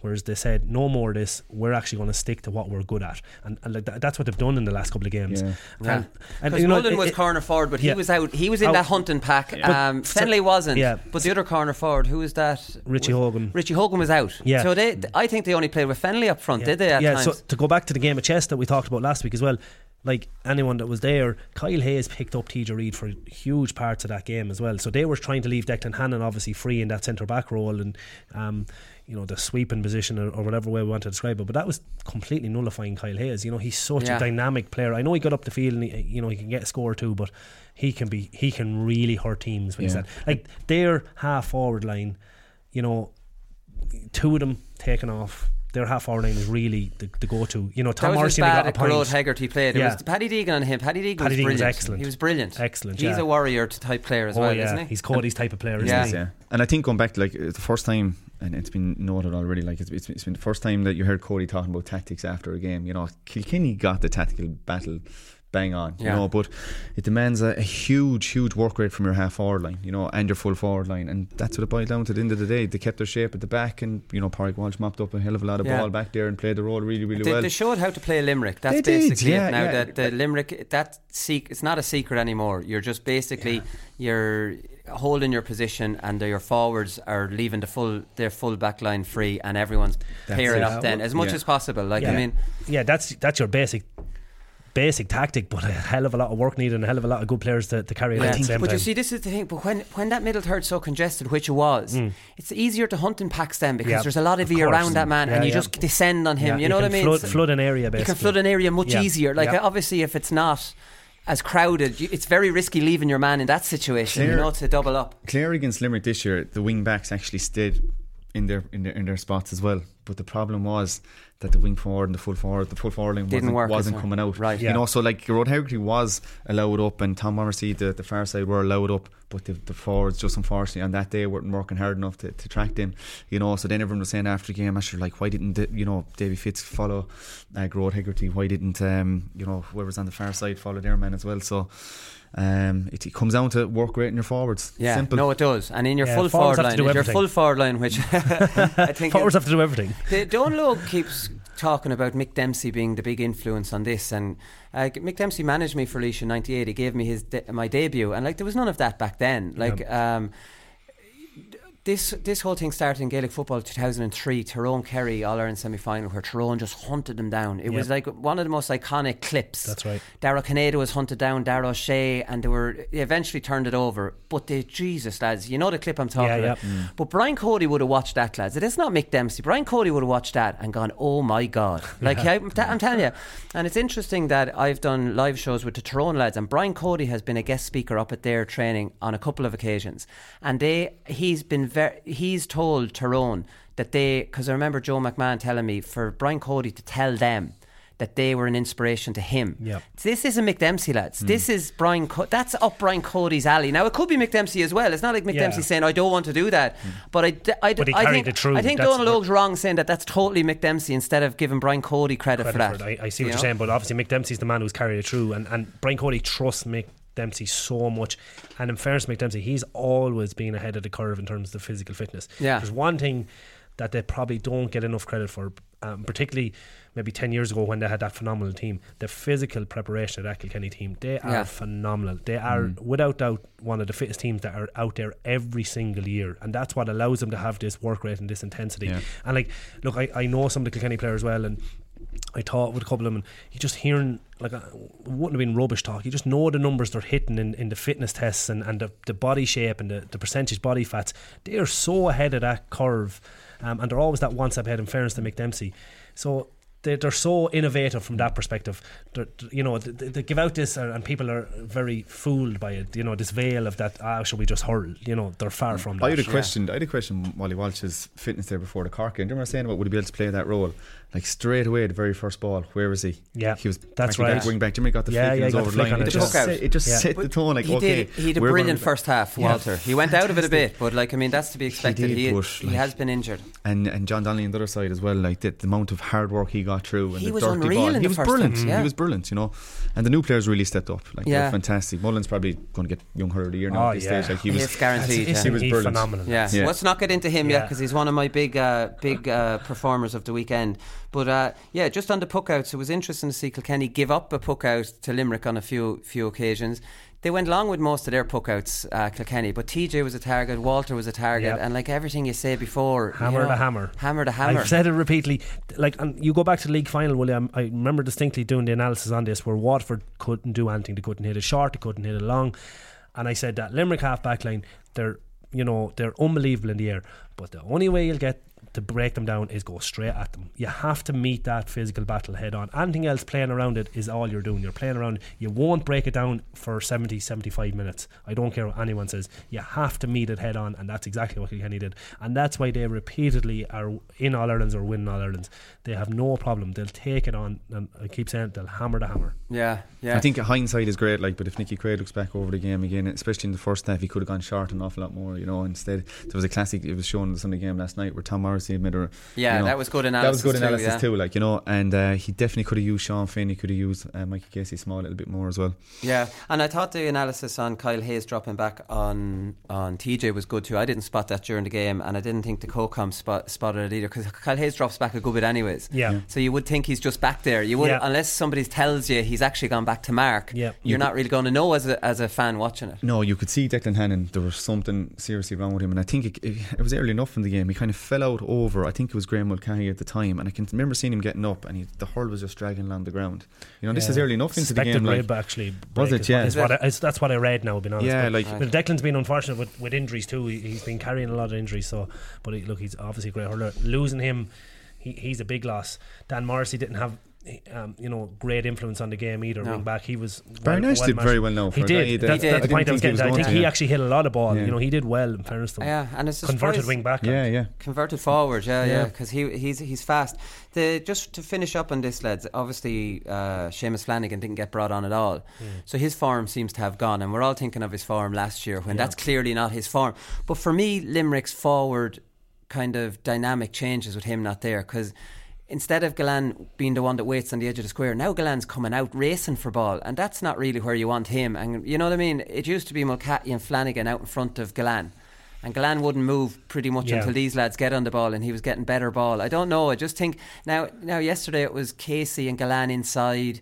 And Mulcahy seemed to go out Yeah, as a third float out, yeah. midfielder, Yeah. and I don't know. it's Just maybe they, they should be evolving it a little bit, but I do think Flanagan on that form last year is a big loss to them. He just didn't have it this year. No, uh, Willie, for no. whatever reason. Like last year, he was. He was fantastic, but you know, I've seen him a couple of times in league games as well. He just wasn't at the same pitch as he as he was. Like and you he know, did suffer a hamstring injury then as well earlier in the year, so it can be it can be hard to come back from. And look, I, I spoke about this, and I don't want to take from from the young man.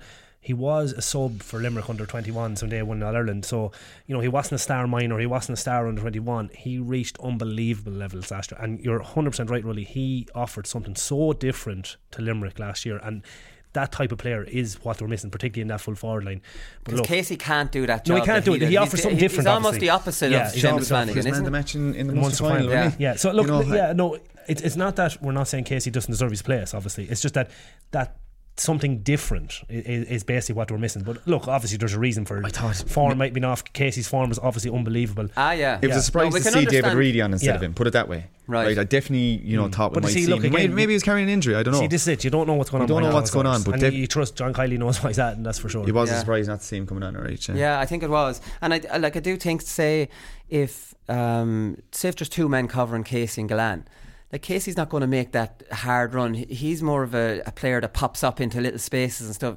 Flanagan would have made a run that would have dragged one of those Yeah. Kilkenny lads somewhere mm. else, you know, and left Gillane. But Gillane had to make those runs then. Do you know that kind of Look, way? Again, that's all hypothetical because Yeah. that's based on last year's form. You know, as I said, we, we just Yeah, don't know what's going on. But when you know, when we're Limerick were were, were, were were struggling in the first half, you know, Glenn and Graeme Mulcahy were the two players that Yeah. really, really, you know, stepped That's up right. for them Yeah. as well. Yeah. Definitely, they did 15 wide to Kilkenny's eight as well. A That's- little bit like the Leinster final, Yeah. more efficient. Glenn was guilty of a couple of bad He was. like, he's you know. a he's a weird one, Gillane, in that he's he's one of the top fours in the country. But Patrick Horgan isn't missing some of the ones Gillane No, misses. Like no. you know that kind of way. Yeah. He still had a great year. Jesus, Neither he had a- midfielder scored. None of their half back line scored from play because usually Declan Hannon might get up and get a point or two. You know, he's had great battles even with Joe Canning in All Ireland a couple of years ago. Cian Lynch wasn't in it. Yeah, he wasn't in it. So ne- none of their half back line scored. n- None of their midfielders scored. Only one half forward scored. You know, and then Peter Casey only got a point. Graeme he got two, and Gillane got three from play. So you can see they were running into trouble. You know, that they weren't getting those scores, and then you know any of the subs came on didn't have a huge impact in terms of the scoring stakes either. So you know, Kilkenny from that perspective deserve massive credit. They really hounded them out. They, they shut down, you know, their, their their scoring avenues very much so. And you know, just Limerick. Jackie Tyrrell ended up his own county saved him in the end. Jackie going with the big thing that Limerick wouldn't come back and win Oh, All right, retain yeah. All Ireland again. Look for a while that Limerick were going to walk home to this No, well, Ireland. in fairness, that's too easy on Jackie. Jackie said they're not even a top three to four team. Did Yeah, he? yeah. Like, I mean, never mind. Don't go too easy on Jackie. I'm not going that easy. No, I, I was making the point that his own county saved him. Yeah, no, he saved him, but still didn't save him from him. Oh, it was the day he said they weren't a top three. Limerick destroyed them in the Nolan Park, wasn't it? Right. Listen, we'll come back with Paddy Power performance of the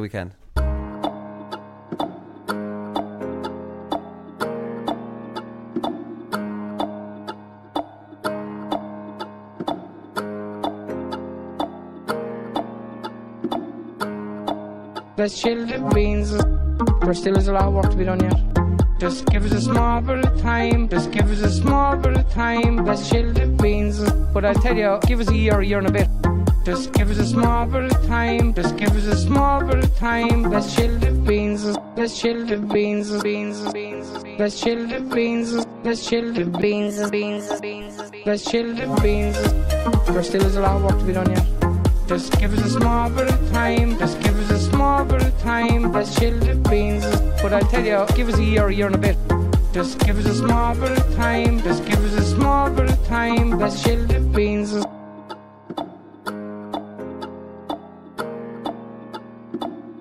Paddy Power performance the weekend. Loads of, of people in the running for this. I'm going to start with Adrian Mullen. Four points from play, All Ireland semi final.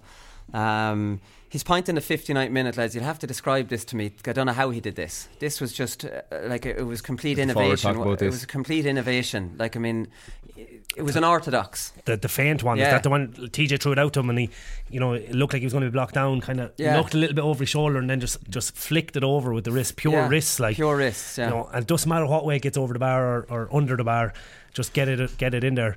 Um, His first or over point there. as well, the one that came after that intense pressure. Well, his, third point, I think it was, the catch and the, just the, the shimmy and, and, and fired it over the bar. Like at that stage in a Ireland semi final, 19 years of age, Yeah. this guy is going to be Yeah. awesome. He already is awesome. Like, you know, he's All Ireland Club Player of the Year. He's 19. He got six points in All Ireland final. Like, oh, lads. He has everything. He has he, it all. He, he's been known for the, uh, you know when you're Yeah. when you're involved, I suppose, in schools hurling. Yeah. You've you've heard of him Yeah. and you've seen him in action. You know the last couple of years. I didn't think he'd make the step up as quick. JJ Yeah. didn't either, No. Yeah. actually. Now, uh, in the club final, you could see that he had something to offer, but he's re- we know he's scoring. Like we've been watching him for the last maybe three or four years since under sixteen level. Hmm. Like you know, um, his scoring is obviously phenomenal, but it's his work rate. Yeah. and he's he, I think he's rubbing off TJ. You know, Yeah. And he's, Fennelly. and, and Fennelly and the work rate from his club mates, and and they're obviously you know they're great role models for him, but uh, he's some player. Yeah, there's not. A, it's the way he carries himself, lads. There's no, there's no shrinking violet there. This lad Oh, sticks his chest not. out and He's a runs confident around. player. He's Very a confident young fella, like, and yeah. you never Yeah. even thought that one under Cusack stand his first point. You never thought he was going to miss that. It's like and that came, 10 yeah, because that came after that intense pressure. And if that didn't go over, it's like, oh, what do we do all that work? You know what I mean? That work for. Mm. So there's a bit of pressure on him sticking that over. and it doesn't phase him at all. No. Like ought to be that age again. You know what I mean? We were all there. We were all that cocky when, when we were not, not cocky, but confident. You know, when You were were cocky. yeah, confident when you were that age, but you need to be when you were forward in particular. But no, I, I take your point, uh, Bugs. What he does have for such a young man, his work rate, his physicality for such a young man, because Yeah. it's not like he's you know muscle bound or anything, but he's just able to get his body in there and win hard ball, whether it's in the air, on the ground, in the rucks. He's really, really impressive. And as he said, look, he's great role models in these two clubmen in particular. But Cody obviously has enforced them too. You know, he took him off in the games early this year. But credit to the young He's man. not taking him off It's now. not- no, but he's responded. He's responded so well. You know, he Cody probably set the to set the tone with him early. He's he's done that with both TJ and Richie Hogan. They were the, the leading underage players breaking through when Cody had the great teams too. They had to, to wait their time or bide their time and learn learn the, what's expected of a Kilkenny hurler. But by God, in fairness to Adrian Mullen, he's grasped it big time and look, he is he is phenomenal. He, he definitely has. Ronan Maher's the other one. I did mention Conor McDonald scored 2 2 off him. So you can play brilliantly. Now, uh, the 2 2, is it is it his fault? You know, I, Look at the first He won goal, so Willie. many inspirational balls to go that this. I think Sky gave him man of the match, and he was the one in my head for man of the match when they Same, get yeah. the, the final whistle. Look at the two goals. He, he, nothing. He couldn't have done anything about the two goals. They're in over his head. Yeah. you know, he kind of had to go, Yeah. especially the second one. He had to go. Yeah. you know, and it was just a tapping for. Like, you can't fault him for the two goals, but his performance and that catch alone, and your man, who who was it? He McGovern, I'm fairly McGovern was sure, it? yeah. Yeah, hmm. He, he, he was great. He was Yeah. He, brilliant. he was brilliant. Um, the the point he got then as well, the second one where he, you know, big catch, drove trace through the centre off the hurl Mm. Yeah. without like missing a step. Yeah. You Two know what I the mean? It was like he had it in his hand, just He's the way very he good hit. at that, isn't he? Brilliant, yeah.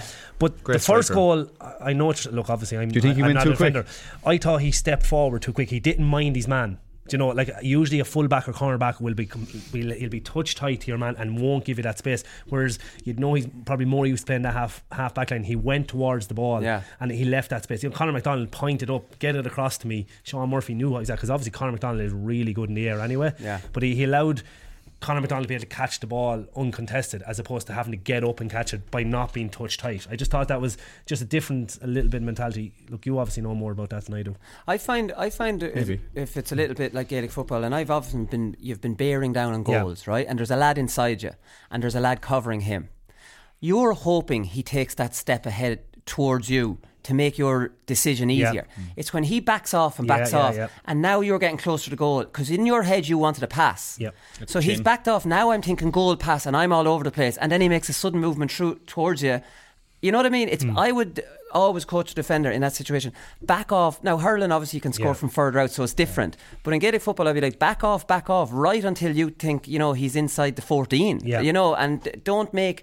It, it's just so easy if if the defender runs towards you, it's over his head. Yeah. Your job's done. You've set up the goal. Yeah, we kind of said the 21 in hurling, really, isn't it? Back off. Maybe you know, that's it, yeah. And that's you what There's a, time, there's a time when you have to go as well. Yeah, you know, no, of course, and, uh, but you don't go too early. I think that's the point. Yeah, no, making. that's the point, Yeah, yeah. look, it's slightly different because the ball was already inside the 14 or then, but I just thought Ronan Maher, it wasn't the instinct of a, a full backline player.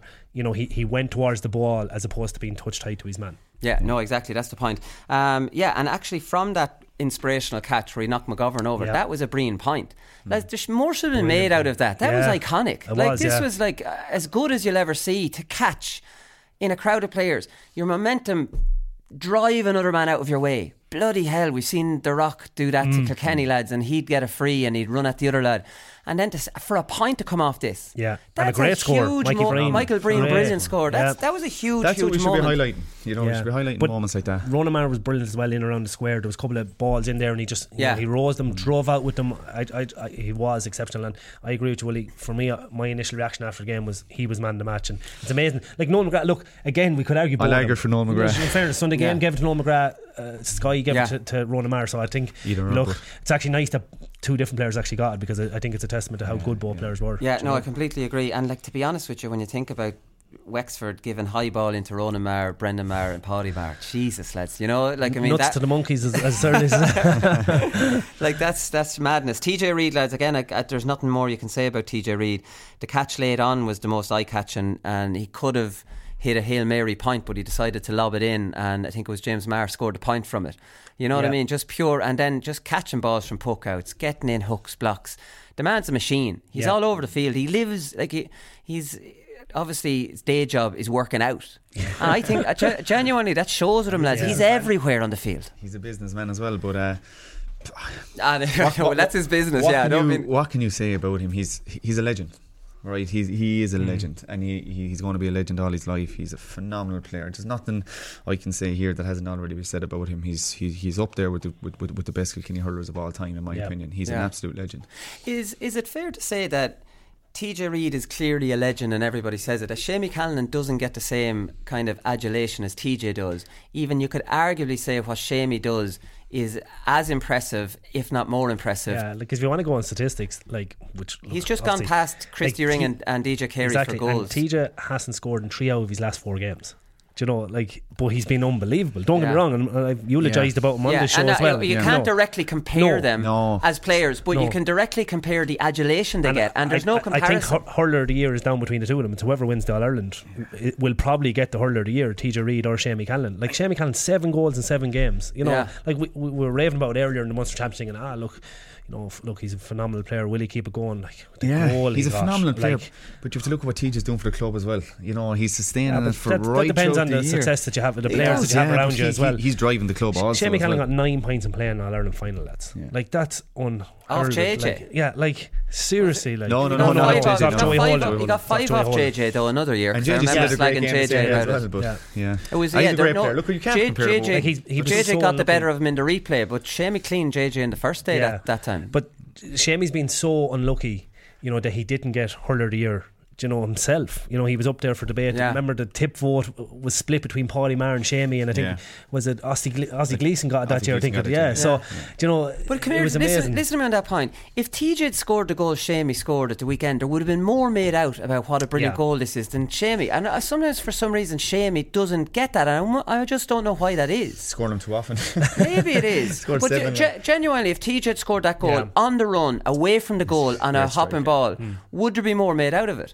I don't know. I suppose that's up for debate, really. I, I know it's don't hypothetical. I think there would. I know, think I know what you're saying. Yeah, yeah, yeah. I, I know what you're saying. Like Shamey's not seen as a superstar of the game. You know, we probably have a couple of them: Joe Canning, um, TJ. TJ, Pat Horgan's. Obviously unbelievable. He's still probably not even in that Yeah. echelons He's at not the far moment. off it now. No, yeah, but was he- in he's, he's up- yeah. Tony Kelly. Tony, you know, we're talking about you know people have him up real and deservedly so on these massive peasants, and Shamey has this record like just as good as any of them. In fact, like obviously goal scoring, he, he's Mm. up there. So no, I, I take your point, Willie. I certainly do. Yeah, because maybe because he's just on a forward line with match winners all over it, that he's diluted a little bit into it. I'm not too sure that he's. I don't. I don't know, but maybe I'm. Maybe I'm uh, over overstating that. What about Huw Lawlor, lads? He was. Uh, not guaranteed his place. Was Yeah. Delaney had Conor Delaney Yeah. had that until he got sent off. He's raw, Huw Lawlor. He's Yeah. rangy. He's like an octopus. He's all arms and legs. Yeah. But like I mean, he's a wholehearted player. He did great for a, a late goal chance. I think it was after Reedy's one. He, Got cleared in that after off the and line. cleared it, yeah. But he did very well on Gillane. Now it's borderline. He's all over him. But like I mean, Gillane's a big lump of a fellow. I was, I was listening. Someone saying he's put on five kgs this Mm. year, and like I mean, he physically he's a much more impressive fella than Huw Lawlor, who's Yeah. still a bit long and rangy. I'm a big fan of Huw Lawlor. I Yeah. just am. I think he's a great bit of stuff. Yeah, he slotted into that role really, really well, and yeah, I was really, really impressed in there yesterday. Willie, I thought he was, I thought he was fantastic. But he's, you know, he's he's a good college player as well. You know, it's not like he's just appeared out of no place as well. Right. So he's, he's um, a Loughlin Gaels county final winner too, isn't he? Like he used to play wing back for them, I believe. Yeah, yeah, yeah. I, I'm not sure about that now, being honest with you, but uh, no, he, he he was terrific, and he's just he's kind of slotted in there seamlessly, like you know. Yeah, very good. He still concedes a bit from play. Now, I, I know, look, you're, you're always going to, but you know, in the Leinster final, something similar in in in the Aller- or the Yeah. semi final. But he's you know, given a tough job. He's been he given has, the ma- yeah, he's been and given by God, the- he's in for some Yeah. 70 minutes in, in the All Ireland. If he can keep Shamey to two or three points in the All Ireland final, mm. that'll be one hell of a 70 minutes. Yeah. It'll be, See, Shamey be a different proposition now because Shamey wants Conor McDonald and Galana will stand wrestling with him. Shamey will be moving, Moving, You know what I mean? yeah, he's yeah. going to he's going to be much harder for him to mark.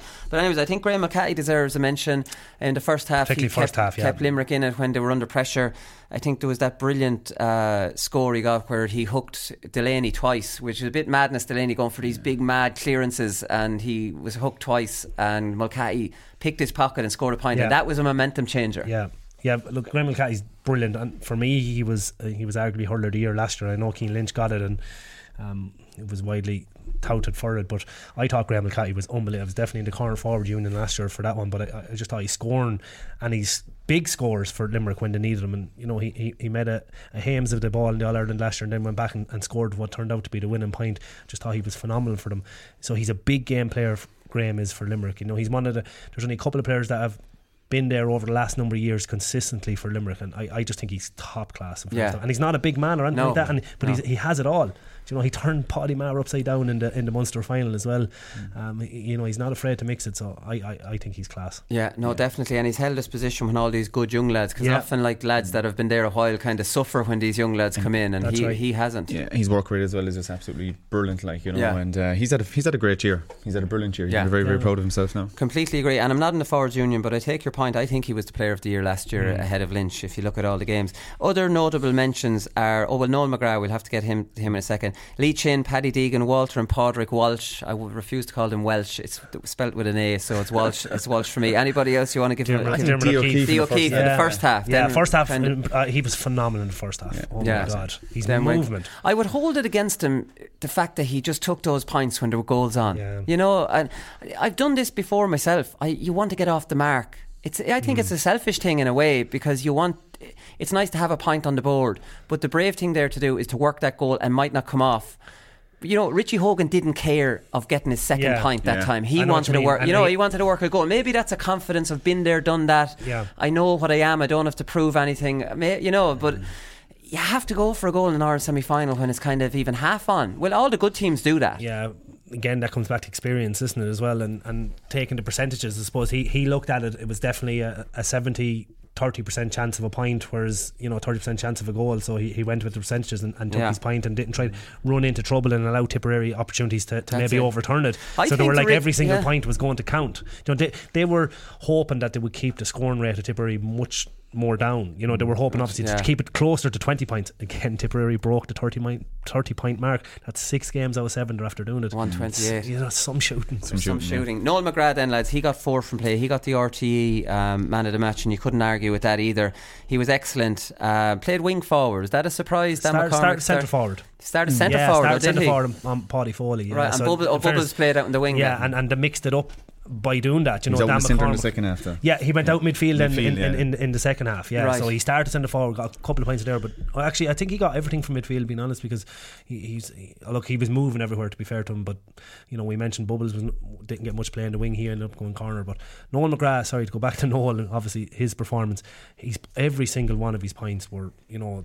There were points for the ages, you know, and there were really, really important scores in Tipperary. The one where he threw the little bit of a shimmy, pretended he was going left and Yeah. back right, and just split the post. You know, he could be an excuse there for, for you know mishitting the ball or, or, or, or hitting it wide, but just he just when they needed him, he really stood up as well. Yeah, to me, like it was the performance of the weekend, without a shadow of a doubt. I thought he was, I thought he was absolutely unbelievable, and I suppose everything about the guy is just unbelievable. As well as being a phenomenal hurler, he's a sound man, and and you know, like what he, I suppose the way he stood up in particular, you know, when his brother Hmm. was sent off, I just Yeah. thought he grabbed himself, and as I said earlier on, himself from rolling and Ronan just grabbed the game by the scruff, scruff of the neck, and his points, but not only his points, I thought his work rate, and and you know, no, Noel wouldn't be the paciest in the world, so he he he, he uses what he has to the, the best of his ability, and he's he's the best striker in the game out there at the moment. Like he's, I was look at he was he was he was awesome yesterday. Yeah, he I'm definitely. I'm delighted he got the man of the match now. Being honest with you. And I love his attitude as well. Now he doesn't give the best interviews in the world, but he's consistent in what he says. He says, he says, "Oh, There's is there no a lot, bullshit with him. A lot of Yeah, there's pressure. never any bullshit with No, Nolan no, sure. That that's what we're training for. Yeah. Days like this, and he was looking around at the crowd, going, "This is what it's all about." He's like as how would genuine you? as you can get, Yeah, yeah, you they know. are. They are. They definitely are.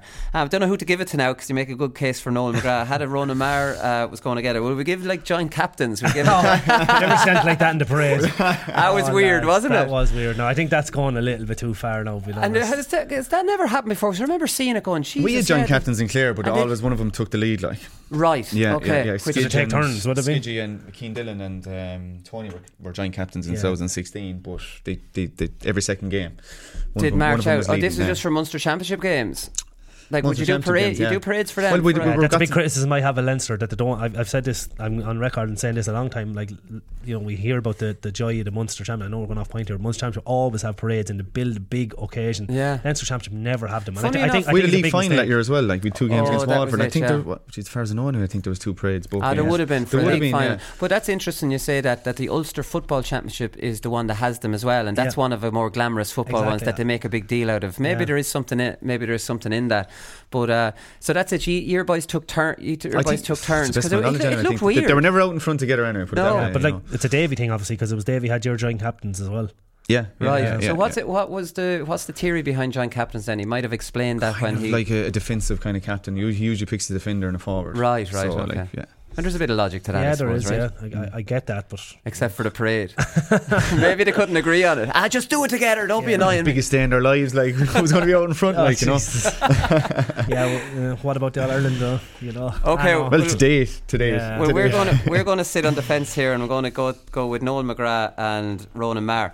And if Ronan Maher or Noel McGrath has won this, I can't remember. One of them might have. Well, then you're out. Whoever, whoever, whoever's won it before. At the moment, we're going with uh, joint.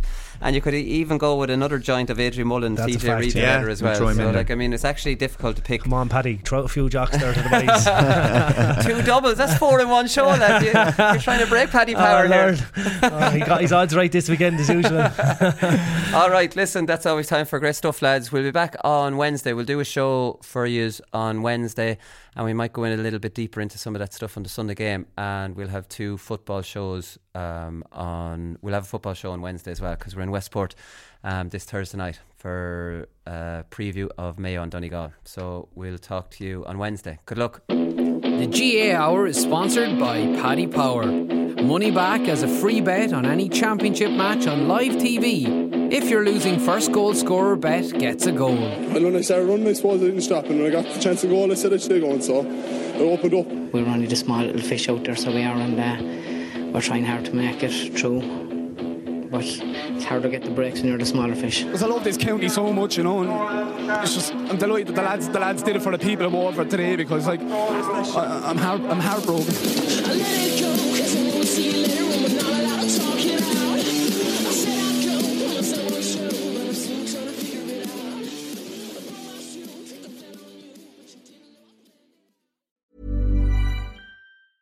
Hi, I'm Daniel, founder of Pretty Litter. Did you know cats tend to hide symptoms of sickness and pain? I learned this the hard way after losing my cat, Gingy. So I created Pretty Litter, a health monitoring litter that helps detect early signs of illness by changing colors, saving you money and potentially your cat's life. Pretty Litter is veterinarian developed, and it's the easiest way to keep tabs on your fur baby's health right at home. Go to prettylitter.com and use code ACAST for 20% off your first order and a free cat toy. Terms and conditions apply. See site for details.